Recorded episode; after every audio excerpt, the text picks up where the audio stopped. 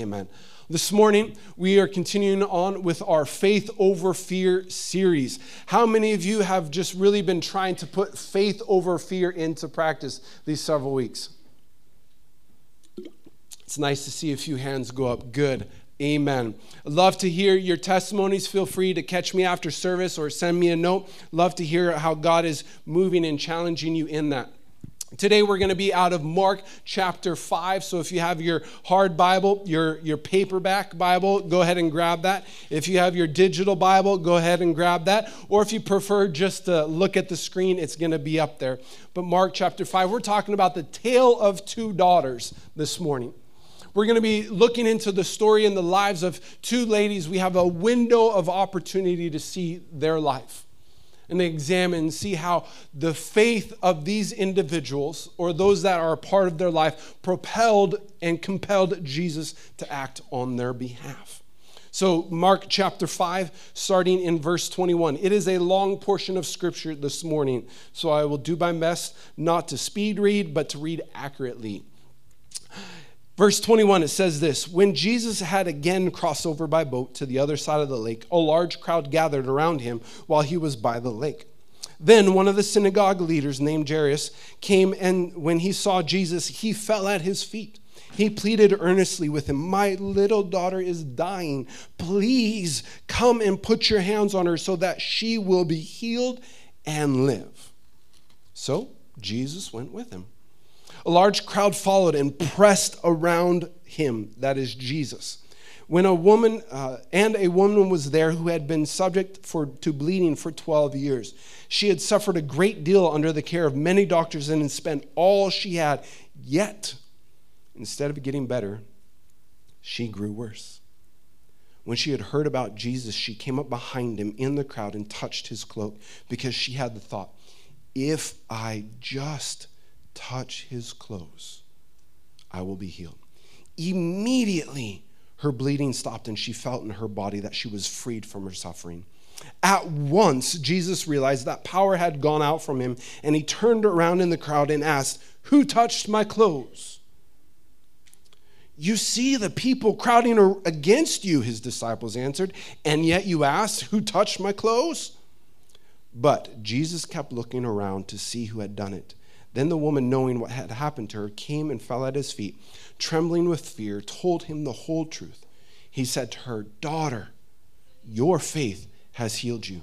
Go in peace and be freed from your suffering." While Jesus was still speaking, some of the people from the house of Jairus came. The synagogue leader came. "Your daughter is dead," they said. "Why bother the teacher anymore?" Overhearing what they had said, Jesus told him, "Don't be afraid, just believe." He did not let anyone follow him except Peter, James, John, the brother of James. When they had come to the home of the synagogue leader, Jesus saw a commotion with people crying and wailing aloud. He went in and said to them, "Why all this commotion and wailing? The child is not dead, but asleep." They laughed at him. At once he put them out. He took the child's father and mother and the disciples who were with him and went in where the child was. He looked down, took her by the hand, and said to her, "Talitha kum," which means, "Little girl, I say to you, get up." Immediately, the little girl stood up and began to walk around. She was twelve years old. At this, they were completely astonished. He gave strict orders not to let anyone know about this and told them to give her some food to eat. Heavenly Father, speak to us this morning. May these words that have been prepared be your words today. We love you. Amen. This story, while a long portion of scripture, shows the lives of two different young ladies, two different ladies, two different daughters. We have the story of this beloved daughter, Jairus' daughter. We don't know her name, but we have this daughter, Jairus' daughter, who is loved by her father, loved so much that he went to Jesus to ask for him to come. The daughter of a respected official, and then this woman, which by all accounts of studying and, and understanding is alone and without family. We have the story of the loved and the story of the disgraced. We have the cherished and the rejected. We have the beloved and the neglected. So let's dive into the story and understand why we are where we are at. So we, first of all, we have this lady, the, the woman that has been disgraced, rejected, and neglected. This woman has been bleeding for, the Bible says, twelve years. She is a Jewish lady. And so their custom and their process of dealing with this stuff, if we go back into Leviticus chapter fifteen, we have we understand that when uh, a woman had, whether it's her monthly, her period, menstrual cycle, or this issue, in this sense, with the ble- bleeding, they were considered unclean, meaning you, you weren't someone that you should be around. And the way they they had it all situated is that this woman should be outside of the city until everything was done, seven days later. So some of you go, man, that's a long time to be outside of the city. Thank you, Jesus, we're no longer living under that. But this lady had this issue of blood for twelve years. Imagine having a medical condition that cannot be treated in any form or manner for twelve years. I know that there are some in here that have these kinds of situations, not necessarily this one specifically, but they've lived with debilitating medical conditions or just a condition that is, just makes it hard sometimes for years. This woman had it for twelve years. Praise the Lord for our modern medicine that allows us to still continue to be around people for the most part. I know my wife struggles with a condition that has been going on for thirteen years. Still, she's still, you know, taking medicine on a daily basis. The joke in our family is she's she's the wild animal because she takes bear D N A. So it's like, you know, but yet she hasn't grown a hair anywhere. So that's good. Thank you, Jesus. She hasn't hibernated either, so sometimes I think she wishes she could hibernate, but how, some, sometimes we all just wish we could hibernate for a while, take seven days and just sleep it all the way through. But anyways, this lady tried to do, you know, just like my wife and I, when she, we had this condition, we went and saw doctors and got referrals here and referrals there to try to figure out what was going on. And when we knew we were moving to Sweden, it's like, hey, doctor, we're going to Sweden. Do you have any connections? Because we know we need somebody and we can't do this runaround because we just know running around in Sweden Sweden just takes a long time. We were fortunate, and God ordained that our doctor in, in the U S had a great friend here in Stockholm that was, we were able to connect, and things went, went very smooth for us in that area. But this lady, she tried everything she could. The Bible said she spent all of her money to try to heal herself, to get better. Why? Because she was tired of being alone. She was tired of being outside of the city. Where the, the in Leviticus it said, if you even touched this woman, you were also considered unclean until nightfall. And then you had to go wash yourself. You had to go through a process of ceremonial cleansing. She was all alone. We're not, for the most part, all alone, except now we have a, a pandemic and an epidemic in our society around the world of loneliness and depression and isolation that the pandemic of COVID really brought out, that our mental health struggle. So there are some people that are in a crowd but still feel alone. Just like this lady was outside and alone, we can be inside of a crowd and be alone. And struggle and struggle and wonder, why, God, why? This lady, whatever she touched was considered unclean. If it was furniture, it had to be taken care of or even burned. If her bleeding were to stop, she'd have to wait seven days for her to be ceremoniously cleaned again. Her illness created her isolation. We as sometimes also run into similar situations where circumstances of life create an isolation for ourselves, whether we intentionally, ha- whether we chose for that to happen or not. Her, her illness created her isolation. Yet Jesus does not want us to be alone. That is part of why the church exists, so we can come together and support and rally around each other and help each other out. That's what they did in the book of Acts, the early church. People gave of their overabundance to help others that were in need in the church. Physical meaning. But for us today, we need much more often than just our physical needs met. There's emotional and spiritual needs, mental needs that we need to have met. So we can find ourselves in a similar situation that this, that this woman battling for twelve years was in. Now, Mark gives us some description on what her, she was dealing with. It's not to draw out and say this lady was just really a really gross lady. But his desire is to encourage us to understand that this woman is disgraced and destitute and in desperate need of Jesus' healing and our loving attention. Her life has been very different. Instead of being loved, a beloved daughter of a respected individual, she is destitute and most likely a social outcast, even within her own family. So yet, this, da- this lady, while we say a daughter, say a tale of two daughters, she probably doesn't even feel like she belongs to anyone to even be called a daughter. So knowing her situation and circumstances and that she has to be outside of everybody, and if she even bumps up against somebody on accident, they become unclean. Her boldness to step into the middle of this crowd, where it says, when she heard about Jesus, she came up behind him in the crowd. So the disciples give us the real picture where it's like going to a the mall on the Black Friday where everybody has shown up. five hundred people are packed into a room for only one hundred individuals. You can't get anywhere without bumping into somebody. That's the idea of the situation. It wasn't people that were spread out. She had to navigate and touch every single individual as she made her way to Jesus. Now, the reality is the punishment for this behavior was, could have been stoning for her. She could have been put to death for her actions and her behavior.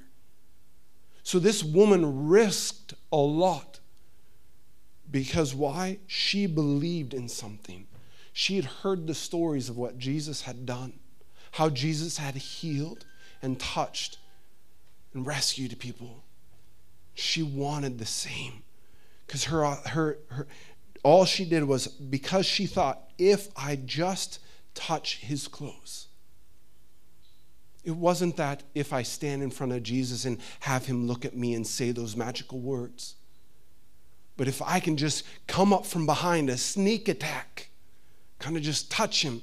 He won't feel it because it's just on his clothes. It's the robe, the tassels were hanging down behind him. So it wasn't like Jesus is going to physically feel somebody touching him.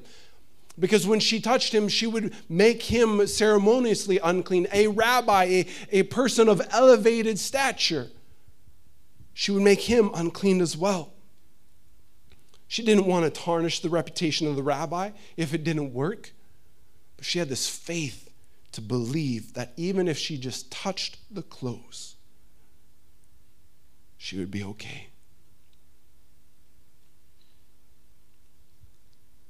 Just like we read when Jesus responded to Jairus, don't be afraid, just believe. She had that mentality of just believe. If I just touched his clothes, I will be okay. Church, when we come to Jesus, there, there is no magical phrase. There is no ritual prayer. There is no prescribed set of words that is going to usher in his power and presence in your life, in whatever situation and circumstance you find yourself in. You don't need a master's level of English or Swedish or whatever your native tongue is. You don't need a high level and the proper enunciation and grammatically correct sentences. It does not matter. Jesus just wants you to come. Just be with him, to be in his presence. Just believe. All we have to do is just believe. So again, when Jesus, when she touched him, Jesus felt power coming out of him. It wasn't like she was draining power from him. It was his power flowing through him like a vessel. Like if I were to just pour this out, another, if my cup was a never, never unending bottle of water and I poured it out, it's that idea. It wasn't Jesus losing who he was. but it was power moving out from him, not reducing. So he asks this question in verse uh, thirty, who touched my clothes? The natural response of the disciples is like, hey, Jesus, everybody's pushing up against you. I could name you four or five people that are touching your clothes right now. But she's like, no, there's something different about this touch. We see Jesus' response kind of mimicked earlier on in the Bible. In Genesis chapter three, verse nine, God the Father asked a similar question to Adam and Eve after they had sinned and they were hiding. Hey guys, where are you at? Of course, God knows where they're at. We also see that God asked the same kind of question towards Cain after he killed his brother Abel. Hey Cain, where's your brother at? God the Father and God the Son are not necessarily asking these questions to gather information, but it's a desire to direct a conversation, to initiate this conversation. See, Jesus wanted to do something special in this moment, I believe. This woman who had been an outcast for years and years, he wanted to speak into her. So what did Jesus do when she said, okay, no, it was me. I did it. I thought if I just touched your clothes, I would be healed. What did Jesus say in verse thirty-four? He said to her, daughter, your faith has healed you. Go in peace and be freed from your suffering. Daughter. Before Jesus ever identified her action, what she had done, or setting, setting her free from her shame, he identified and gave her a new identity. See, this woman had been an outcast and been lost from society for twelve years. I'm sure she got labeled all kinds of things. People walking around, we, we hear in Acts, people calling, unclean, unclean. Get away from them. Stay away from me. Yet Jesus said, daughter, daughter. He wanted to give her value and an identity before he ever addressed anything else. See, church, when we come to Jesus, he identifies who we are long before he ever addresses our need, because we have to find we have to find a firm foundation in who God has called us to be. Because if some if we cannot be firm in who God has called us to be, it will be easy to neglect and negate everything he says after that.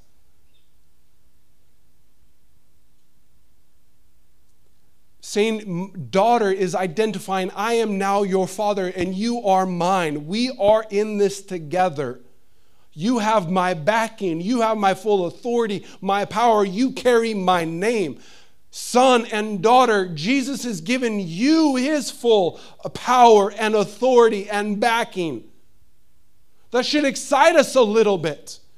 That we don't have to be overwhelmed and burdened by our situations anymore, because we are the son or daughter of the King of Kings and the Lord of Lords. The one who told Moses, I am. Tell them I am sent you. He is all that we need. In every situation, in every circumstance, he is all that we need. And calling her daughter, she gave her the identity. She is now gone from disgraced to loved. She's gone from rejected to cherished. She's gone from neglected to beloved. In a single moment, in a single action of faith, if I just touch his clothes. Your faith has healed you. Go in peace and be freed from your suffering. Jesus is responding and putting a declaration out to the entire audience. Hey folks, previously you would have just yelled at this woman and, and told her to go away or stone her. No, all, you would have spread like turning a light on with cockroaches on the floor. They just whoosh, go all over the place. But she's saying, hey, no more. This woman, she is my daughter. He's revealing to the entire crowd that her shameful condition is no more. She is ceremonially clean and has regained the ability to be a part of society. something in your condition prevented. Jesus also commends her to the crowd, completely reversing her disgraced social status because she is open and honest. She is able to live openly in her newfound freedom. Praise the Lord. Praise the Lord. Her one simple act of faith, while a difficult choice to make, has set her free, has changed the course of her entire life. Once again, Jesus shows that he doesn't care about the social convention. He doesn't care if it takes an injury, an illness, or something we're born with, or even something that would make us ritually unclean. Sometimes God just wants to use the ignorable physical conditions we have to bring us closer to him. Her condition brought her into the presence of the Lord, albeit from behind, into his presence. And in that moment, she became his, his daughter, his family. It's a powerful story and one that we could just end with, but our story does not end there. We have another daughter who at this point in time, after this woman has been healed from her, her issue, we find out she's died. Let's back up that story just a little bit. Jairus, he is the, the Bible says that he is the synagogue leader, meaning he is the basically the modern day pastor of that area. He he oversaw the temple, the synagogue, the, the place, the house of worship where they would go and worship and, and meet together and take uh, have their ceremonies. It wasn't the temple that was in Jerusalem where they would have their sin sacrifices. This was the local area that they could all go to. So it's like our church. So he's basically like the pastor of that area, of the of that church. And these, the religious leaders, so that included synagogue leaders, they were looking in this moment, early moment, looking for ways to kill Jesus. We read that in Mark chapter three. So at this moment in time, in verse, in chapter five, Jairus is taking a huge risk to go meet with Jesus, because his co-workers, his companions, his circle of friends were looking for ways to kill this man. And yet Jairus is like, you know what, I'm going to put it all on the line because of my daughter. I know Jesus can do something for my daughter. So I'm going to lay it all on the line. Sounds like a Hollywood movie, doesn't it? Laying it all on the line, going against the grain. He was showing great faith in Jesus just by stepping out and asking, being in his presence, saying, Jesus, come with me. It wasn't a popular choice. But yet, if you're a parent, you know that the love of the parent is a strong force. It will make you run at times through a brick wall just to save your child. So then in this moment, after this lady's been healed, we hear the message, hey, I'm your servant, Jairus. Don't, don't bother the teacher anymore. Your daughter's died. Jesus overhears this conversation, almost like Superman with super hearing. He's in this moment with this lady, and he hears this. Oh, I gotta, honey, you're okay now. Hey, Jairus, don't worry. Don't be afraid. Just believe. Look what I look what just happened. To me, that, to me, when he says, "Don't be afraid, just believe," he's, it's kind of like, "Hey, don't be afraid, just believe." What what what just happened to this woman, Jairus? What just happened? She believed. She came up from behind. Remember? You saw it. You were there. Don't be afraid. Just believe. Remember what you just saw. So, you know, I can imagine Jairus go, okay. God, I'm a, maybe a little trembly on the inside, but okay, Jesus, I'm going to believe. I'm going to believe. I'm going to go with you. Let's go. Let's go to my house. I'll show you the way. We get to the house, and And what we see in the Bible, it talks about how there's this crowd of people that were wailing and crying, because back in that day, you would hire professional mourners. So you'd pay people to cry for you. Anybody want to sign up for that? Let's go watch a chick flick, and then we can go and cry together at someone's house. But they were there, and so they were crying because they knew the situation that this daughter had died. And Jesus kind of walks up and asks one of those silly questions. Hey, what's going on here? Why are you guys crying? Don't you know she's sleeping? And what do they do? What's the response of the people? They laughed. You go from crying to laughing, and just like that, like a flip of the switch, you're paid. You're paid. That's why. Maybe in that moment, I just start bawling even more. Oh, what do you mean? I just lose it all. You know, no mascara, so it's okay. But Jesus said, hey, guys, no, she's just asleep, and they laugh at him. So what does he do? He gets a little indignant, gets a little holy, righteous anger, and says, get out of this house. The translation where it says, uh, after he put them out, the, the translation, if you kind of go back into it, he basically like threw them out of the house.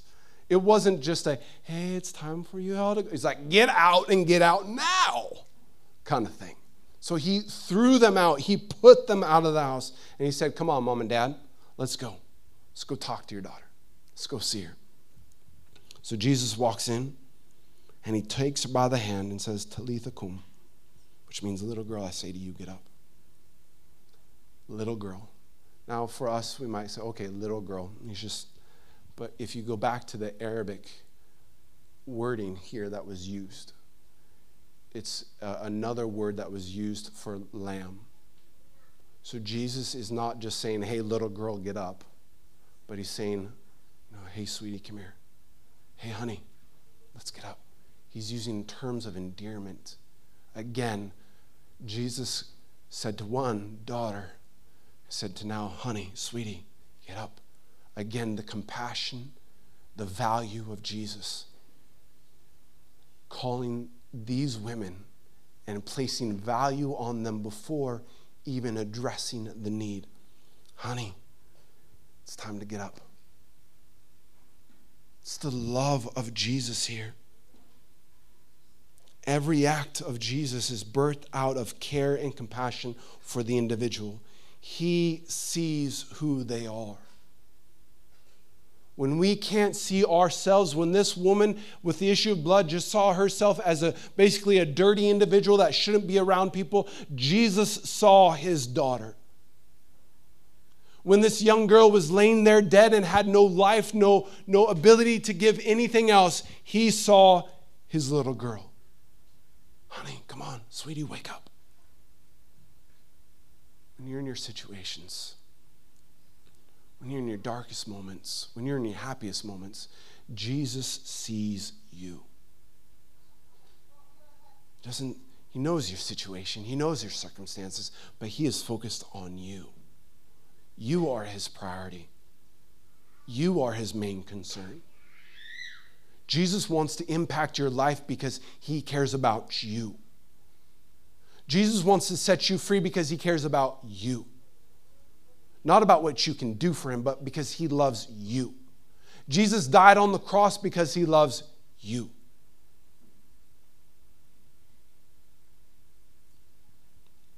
In Jesus' ministry, faith is a conduit that allows the power of God to act.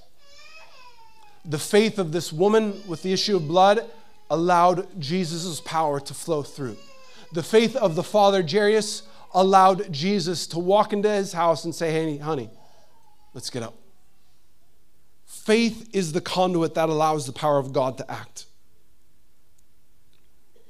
Our faith is still required for God to work inside of us.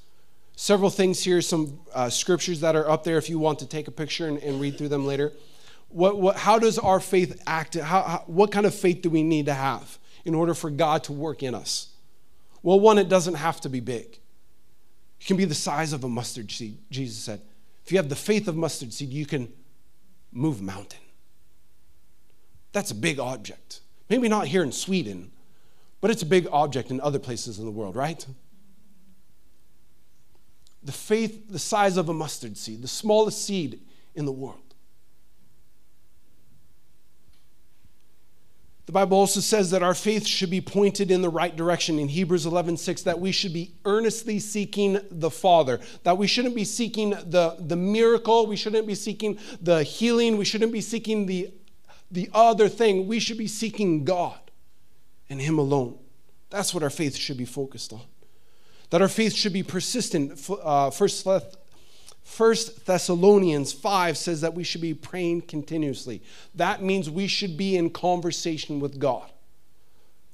Just like I have a conversation with you and you talk with me, we should be talking to God. Just an ongoing basis. Throughout the day. Doesn't matter. Our faith also needs to have the right intent. It is not biblical to have faith that God will give us riches or health, but that our faith should have the right motives. We find that in James chapter four. We should have the right motives in what we, why we're asking for what we're asking for. Then we also need to stay within Jesus. John fifteen seven, he is the vine and we should remain in him. God promises to give us what we need to do his will. If our hearts are aligned with him as James, right motives, if our hearts are aligned with him and we value what he prioritizes, we will be satisfied with what he gives us. The leaves on the tree get their nutri- nutrients from where? The tree. The, the full body of the tree, the roots, bring in the nutrients. That leaf will only stay green as long as it's attached to the tree, right? Now we see them starting to turn colors and falling off the trees. They're dying. If we stay attached to Jesus, his life will flow through us. And if we're attached to Jesus and growing in him and learning more about who he is, his priorities will become our priorities. His desires are desires. And our faith will flow and operate. Let's also just address the honest reality. It's okay to be disappointed when we don't receive the blessings that we hope for. It's okay to be disappointed. But we also need to acknowledge that our hope ultimately rests in him. First Peter one three. While we have hopes and dreams and desires, sometimes those hopes, dreams, and desires fall and fail, fade away. Our ultimate hope should be placed in Jesus Christ. I mean, for us in our family, it was my wife brought a dream that I picked up and adopted as my own to adopt a child. It's been a lifelong dream of hers. We had Amelia, and I mentioned her medical stuff. It prevented us from having a kid. We lost one due to all this process. But when we got to Sweden and, and things just weren't working, we said, hey, let's, let's do this adoption process. So we, we took the class. That was the course over two weekends. We, we, yeah, two weekends. We went to this class. We started the adoption process. And lo and behold, we got pregnant. We got Elijah. Now the system says, well, you know, you already have two kids, two and you're done. Okay. So some of this, we have this joy of having Elijah, but we also have the heartache of losing out on a dream. That's where we have to remember, okay, Jesus, you've given us the hope and the desires. Lord, if it be your will to adopt, we know that you will see it through. Whether we are forty-five or fifty, it doesn't matter. God, if this is from you and your desire for us, you will see it through. But in this moment, as we deal with the heartache and the heartbreak, God, we rest our hope in you. We put our trust in you. Trust you and believe that you will see us through this process, that you know what's best for us. Even though it breaks our heart, you know what's good for us. So we trust you, God. Now, that's not to say that there are some days where there are tears that are shed because it's been a dream and a desire. It's okay to be disappointed. Can I let you know that? It's okay to cry. It's also okay to go to Jesus and unleash a torrent of words that are building up inside of you that you probably wouldn't express in front of your mother. It is okay. Can we normalize that we have feelings and emotions that build up inside of us? And that Jesus, God the Father, the Holy Spirit is big enough to handle our feelings? Can we acknowledge that? that it is okay to let it out sometimes. Not on someone else, but maybe we have to close the door, close the bedroom door, then close the closet door or close the bathroom door so we can just let it out to Jesus. Because sometimes we need that release, and guess what he says? It's okay, daughter. It's okay, son. I am here. My love for you has not changed. My desire for you to be a part of my family has not changed.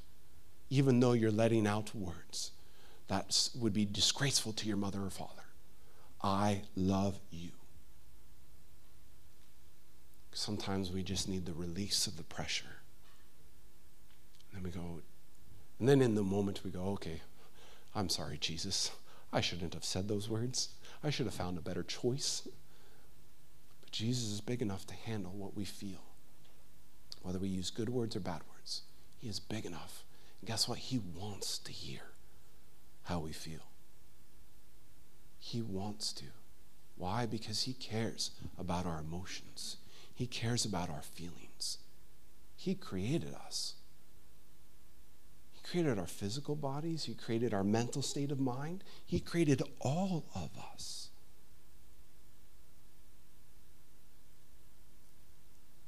That was just out of nowhere. Going back.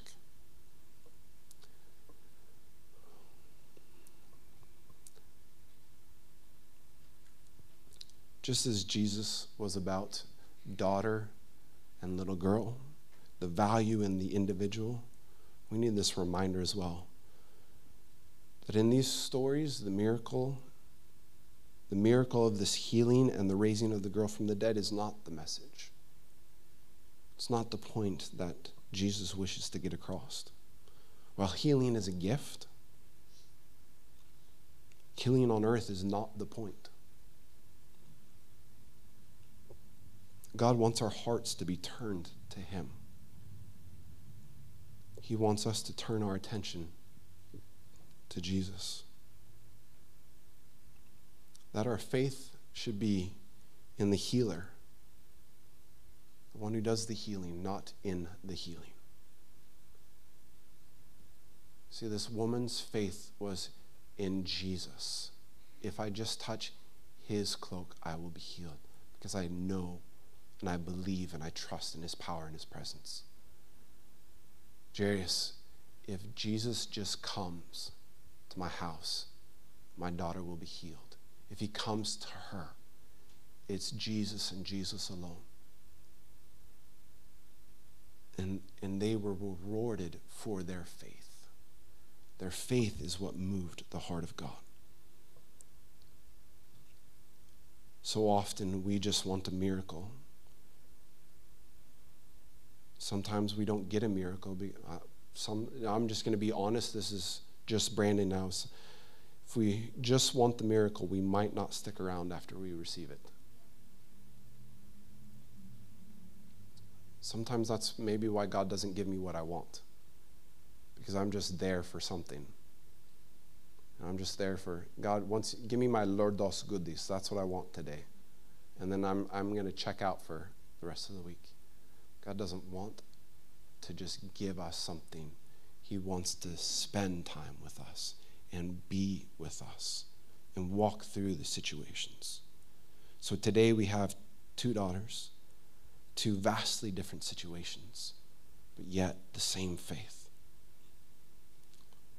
A lady battling for twelve years, trying to find answers, offering prayers, battling isolation, social, societal judgment, but yet deciding my faith is propelling me to defy the norms and reach out.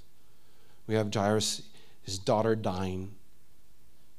He would, in this moment, gain the attention of the other religious leaders by defying their ability and desire to kill Jesus, risking his position, but because he loves his daughter and believes what Jesus can do, his faith, their faith, moved the heart of Jesus.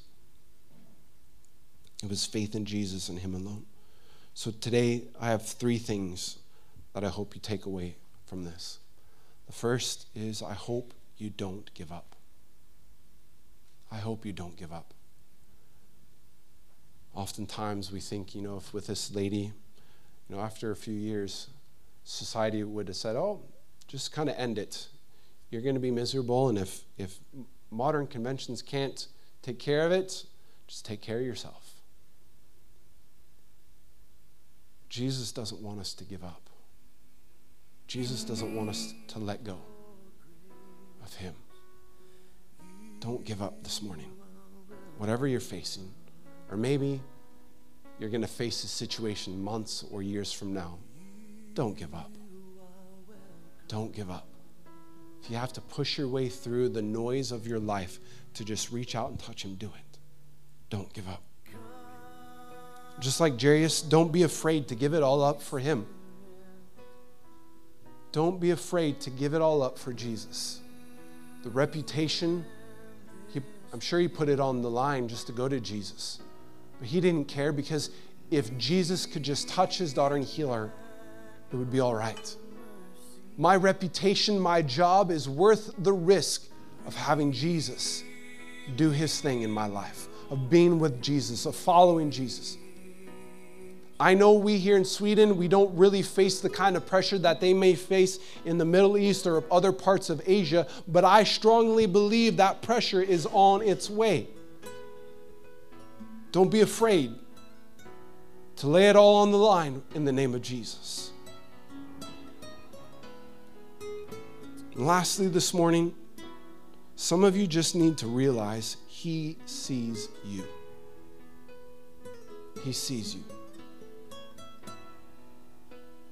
He's reaching out, saying, daughter, son, I see you. I see you.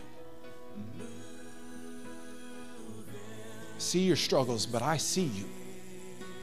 You may feel weak, but I know that you are strong. You are my daughter. You are my son. Persevere just a little bit more. Just keep on going just a little bit longer. The end is almost in sight, my son, my daughter. Just hang on a little bit longer. He sees you. He sees you. So this morning, I just want to open up an opportunity for you to respond. Whether it's one of these three things, or maybe the Holy Spirit is speaking something else to you. I truly believe that coming to the altar and, and agreeing in prayer, or taking a moment to just confirm the Word of God inside of us, is necessary for us to continue to grow. The opportunity for reflection is necessary. So this morning, I'm going to open up this opportunity. If you'd like to come forward and pray by yourself, or, or be prayed for, or you want to just turn around in your seats and kneel down and just cement and firm in what God has spoken to you, I encourage you to do that. So we're going to have, Lucas already put some music on. We'll take a few minutes. If you need to go, God bless you, but I encourage you, let's take a moment and seek God and cement what he has spoken to us. And I will come up in a minute and pray.